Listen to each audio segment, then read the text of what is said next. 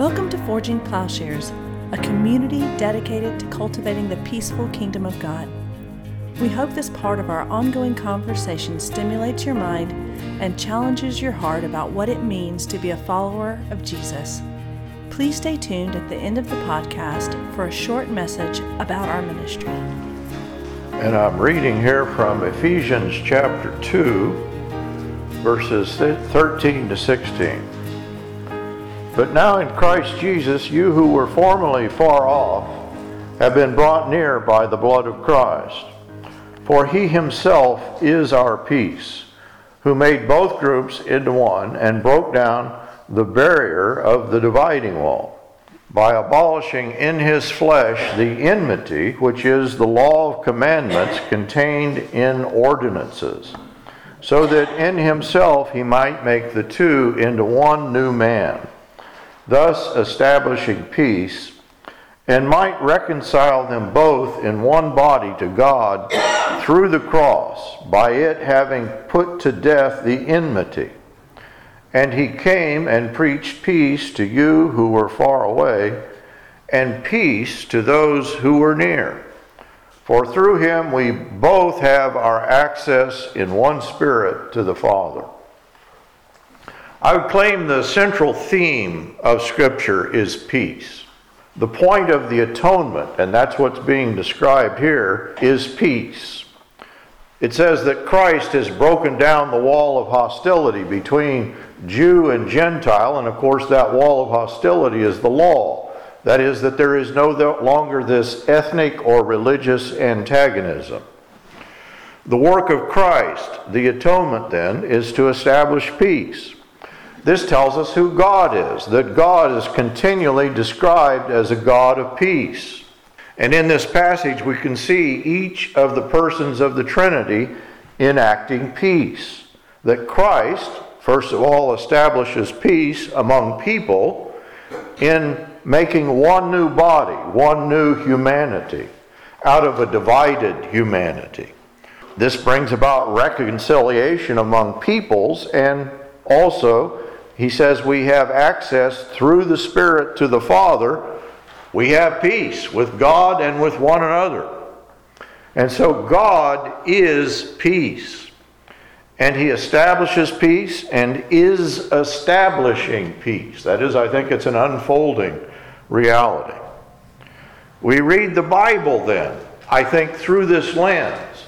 This is to be the way that we interpret it, that through the peace of Christ. I'm saying God is nonviolent and establishing peace, and this is the biblical story. Peace is integral to the cosmology. That is, that in most of the world, people think of the cosmos as a kind of dualism, that there's light and darkness, that there's a kind of battle. But in the Bible, we have a picture that there's ultimate harmony in God. And this means that sin is by definition the opposite of peace. Sin is violence, it's antagonism, it's hostility, Paul says. And so when we talk about the church, what is the point of the church? The church is to be a culture of peace. And so my claim here is that peace brings coherence to the Bible, it brings uh, coherence to our understanding of God. And this is the goal of Christianity. And of course, the immediate response might somebody might say, well, that's not true. The Bible's full of violence. Church's history is full of violence. God seems to be violent. And I think what Paul is describing is that where Christ is made central, where he is our interpretive lens, not only in reading the Bible, but in apprehending God, in our understanding of creation, in recognizing the purposes of the church, peace is the coherent frame in which all of the doctrines hold together. You know, the doctrine of God, the doctrine of the world, the doctrine of human beings. So, for example, how do we read the Bible? Do we make this decision apart from our understanding of who Christ is? Or is this determined in conjunction with our understanding of the peace of Christ? Is the Bible a book of, oh, it's filled with eternal truths?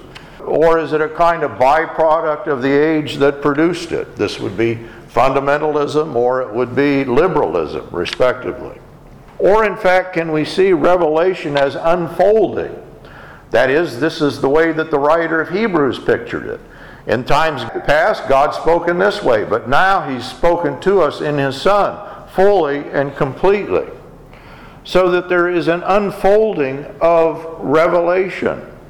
And this understanding of Christ as the final fullness of this revelation brings coherence where I think otherwise there would be contradiction. You know, what do you do with the violence of the Old Testament? With the picture of God in the Old Testament? And how does that fit with the peace of Christ?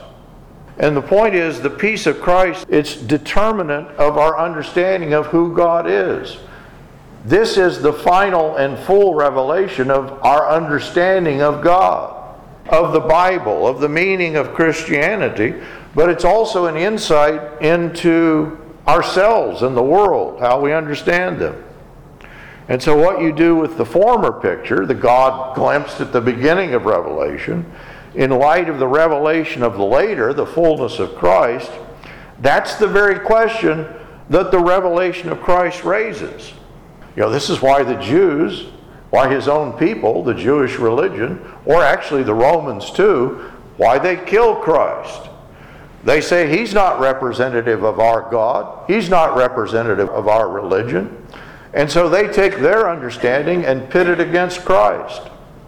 Biblical interpretation must be centered on the peace of Christ, or there is no coherent doctrine of the revelation of God. What the Jews understood about God pitted them against Christ. And so when Paul says Christ has broken down the wall of hostility, it's the wall of hostility in the way we read the Bible. Let's take another example. How do we read church history? Two things are clear from the teaching of the church in its first 300 years, and that is prior to Emperor Constantine becoming a Christian. Number one, Christians were forbidden to participate in violence or in any profession connected to violence, whether it was being a soldier, working in any kind of uh, capacity that would involve violence. Number two, violence is such a pervasive and deeply rooted problem that it often went unnamed and unrecognized, even among those who were advocating its abolition. So we have Tertullian, an early church father. He forbids any participation in violence among Christians. He says, how will a Christian man war? Nay, how will he serve even in peace without a sword which the Lord has taken away? He's saying a Christian must not bear the sword in any circumstance. Jesus says to Peter, Put away your sword. And Tertullian said, In disarming Peter, he unbelted every soldier.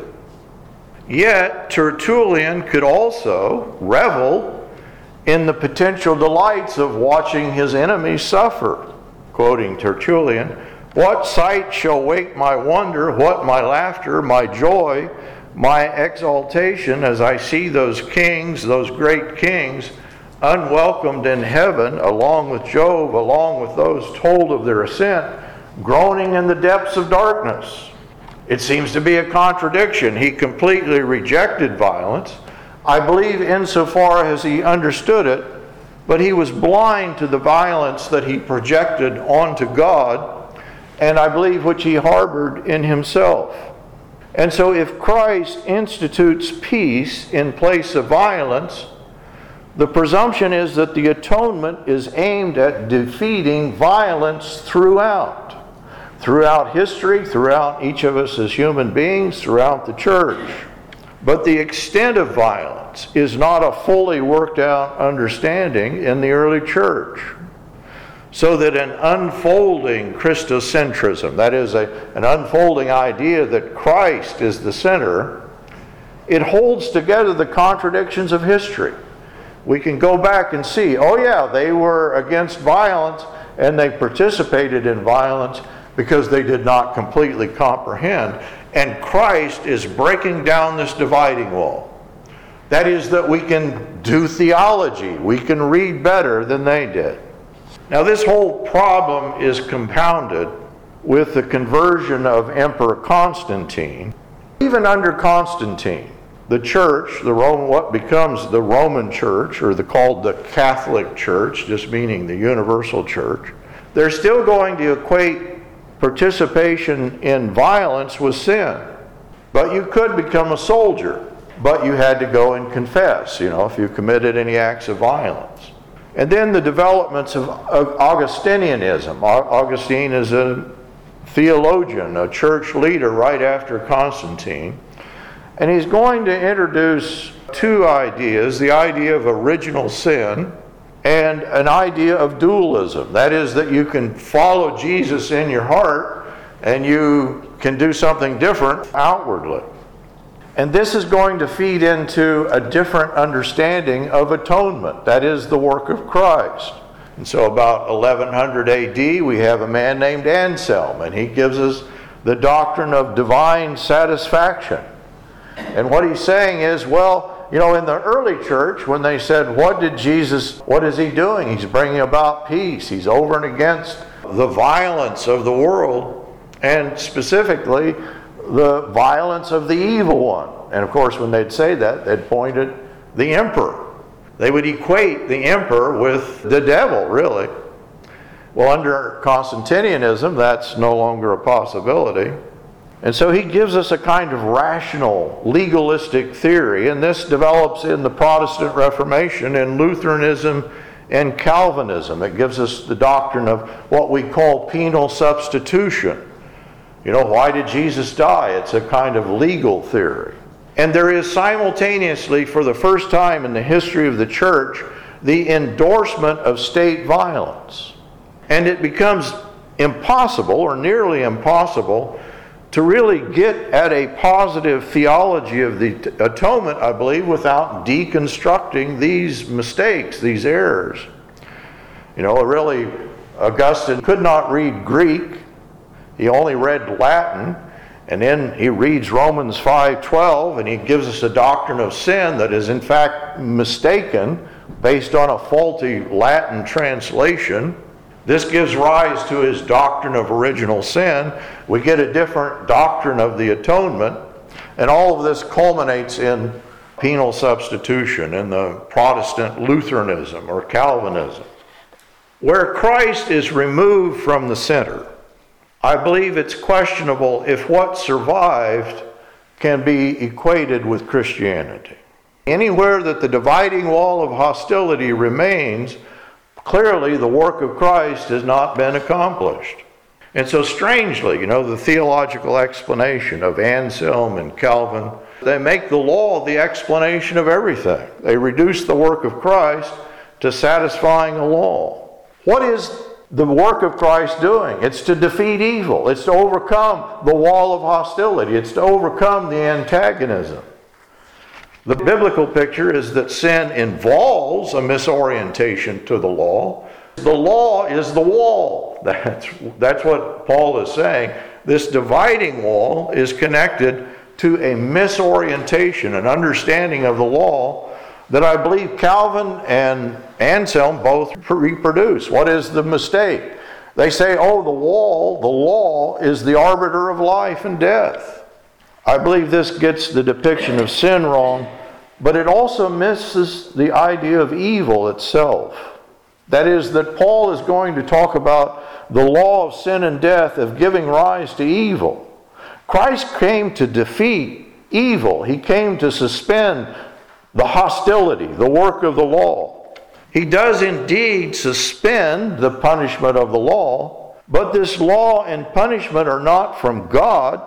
It's at the root of human evil in its destructive power.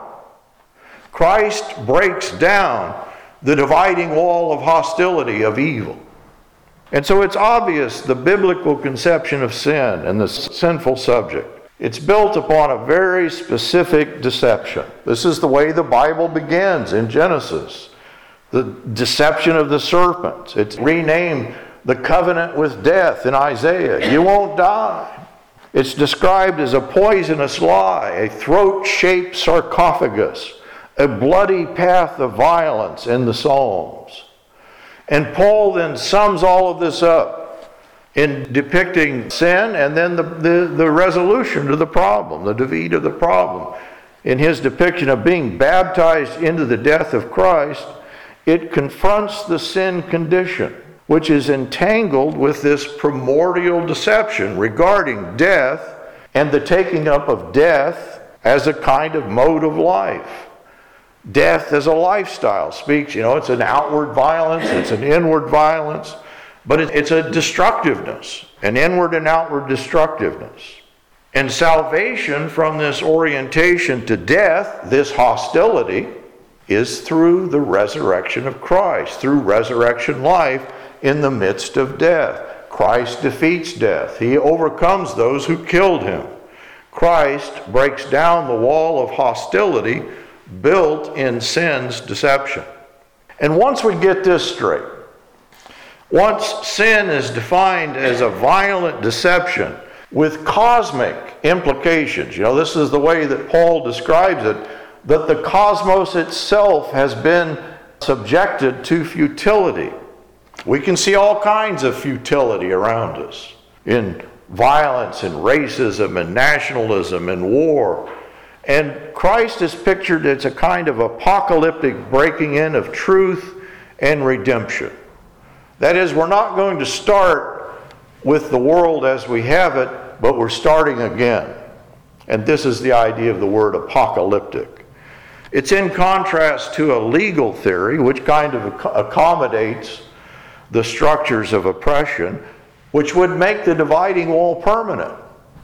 It takes into account real world evil and its defeat, and it gives full accord to Christ as the center of history. And so, uh, what we're calling an apocalyptic theology, it's not just a kind of Lutheran contractual reading, you know, you do this and I'll do that, step A, step B, but it's a departure from this legalistic understanding I think we need to say exactly what it is, and this is what Paul does in Ephesians and Galatians. If you look at Galatians a minute, talk about the ancient world, which Paul is clearly opposing in Galatians. In the ancient world is the idea that the origins, the fundamental building blocks of the world is built on hostility. There's a kind of war taking place, not just among people, but among the gods or in the universal powers through these kind of dualism or opposed pairs. The cosmos is founded on these opposed pairs. And Paul is saying this no longer exists. Look at Galatians 3 27 to 28. For when all of you were baptized into Christ, you put on Christ, as though he were your clothing. There is neither Jew nor Greek, there is neither slave nor free, there is no male and female, for all of you are one in Christ Jesus. The dividing wall of hostility between people is broken down. We no longer do identity through Jew, Greek, male, female, slave, free. Those in Christ rightly recognize that we're in a new condition. Paul actually says he suffered the loss of the cosmos, that I died to the cosmos. And of course, what is lost is not God's good creation, but this kind of false understanding. The opposed pairs, you know, they need oppression. And the work of the cross breaks the captive power of this old age, this old cosmic understanding in which death and law and hostility reign. And in his life, Jesus enacts the peaceful life peace between Jew, Gentile, slave, free. You know, this is Mary's song. He has brought down the powerful from their thrones. He's lifted up the lowly. He has filled the hungry with good things and sent the rich away empty. And so the resurrection type life, which Paul describes, he actually in Corinthians, he describes it though you're in this situation, maybe you're slave, maybe you're free, maybe you're married, maybe you're single. He says, act as if not, as if this is not your identity. This is not everything about you. The Hutterites who were a kind of Anabaptist group, they had a special term for this. They call it Gelassenheit. And the idea is of having let go of this kind of antagonism. And it's with as Paul's as if not. There's a kind of abandonment of self concern, of self affirmation, a relinquishing of the desire to be in charge or rule over things. is a kind of view from the bottom, you know, that you become the servant. Now, if we had to locate this in the United States, in the American experience, it's not really Jew Gentile, is it? It's really white black, I think, is one of the defining things, not the only one, but one of the things that grounds the symbolic order of which we're all a part. I don't know if you're familiar with James Baldwin, the black novelist. He grew up in the church. His father was a preacher.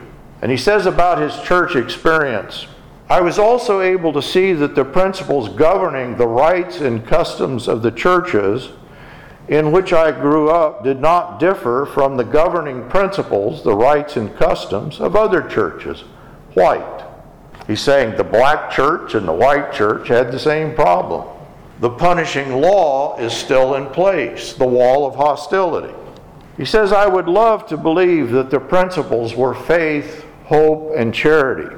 But this is clearly not so for most Christians, or for what we call the Christian world. And so Baldwin describes a Christianity that he says, quote, has operated with an unmitigated arrogance and cruelty, and it has identified itself with the realm of power. And the dominance of the value system of the ruling culture, for Baldwin, emptied the gospel of any meaning. I believe he was left with this crushing weight of prejudice that was put upon him. Now, a man who was a theologian, who is contemporary, James Cone, another black theologian, he describes the cross as enabling the lifting of the anger and pain that he felt was entailed in black oppression. This is Cone. The more I read about and looked at what whites did to powerless blacks, the angrier I became. Paradoxically, anger soon gave way to a profound feeling of liberation. The countless acts of violence enacted on black bodies in lynching and murder. The name of his book is The Cross and the Lynching Tree. This brings him to a choice. This is Cone. Either God is identified with the oppressed to the point that their experience becomes God's experience, or God is a God of racism. We must accept, Cone says, that God is known where human beings experience humiliation and suffering, and that He identifies with the oppressed, with the poor, with the suffering, with the excluded. He says, being able to write about lynching liberated me from being confined by it. The cross helped me deal with the brutal legacy of lynching, of the lynching tree and actually, the lynching tree helped me to understand the tragic meaning of the cross. Christ is lynched by a mob in first century Rome. And of course, this is the way law establishes itself the wall of hostility.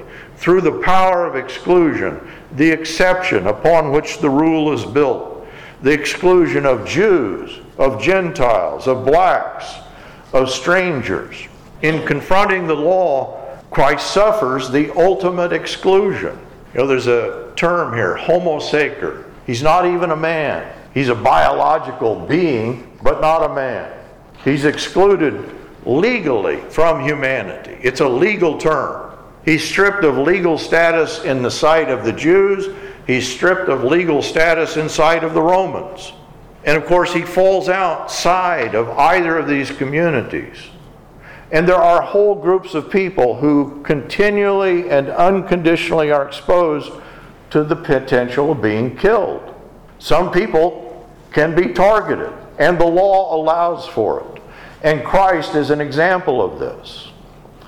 This power of death, you know, deciding who dies outside the city, outside the parameters of the city, establishes the rule of the city and of the rulers of the city. And of course, this describes who killed Christ and why. He dies outside the city of man, beyond law, beyond religion, reduced on the cross to bare life, homo sacer, biological life. He's not fully human. He forever exposes the, the basis of inclusion. How are you counted in? Because some people are counted out. The subject depended upon this law of exclusion, of identity through difference. I believe this gets at the city of man, the violence of the homo sacer, the violence of the lynched, the violence against the crucified, those who can be erased. This violence secures identity for some while erasing identity for others. And in Paul's depiction, this wall of hostility, which constitutes the lawful subject, that's been broken down by Christ. Now, I believe this is also, you know, this is a political reality, but it's also a psychological reality. It's an anthropological insight. There's a famous Danish theologian, Soren Kierkegaard. He says, Do we learn this truth of Christ as if we are constituted a learning subject prior to the founding of our subjectivity? He's saying a very simple thing. Where do we begin? Do we bring what we know to Christ, or do we begin with Christ and start from there? He's saying this knowing does not reason to the truth. You don't get here from somewhere else, you begin here.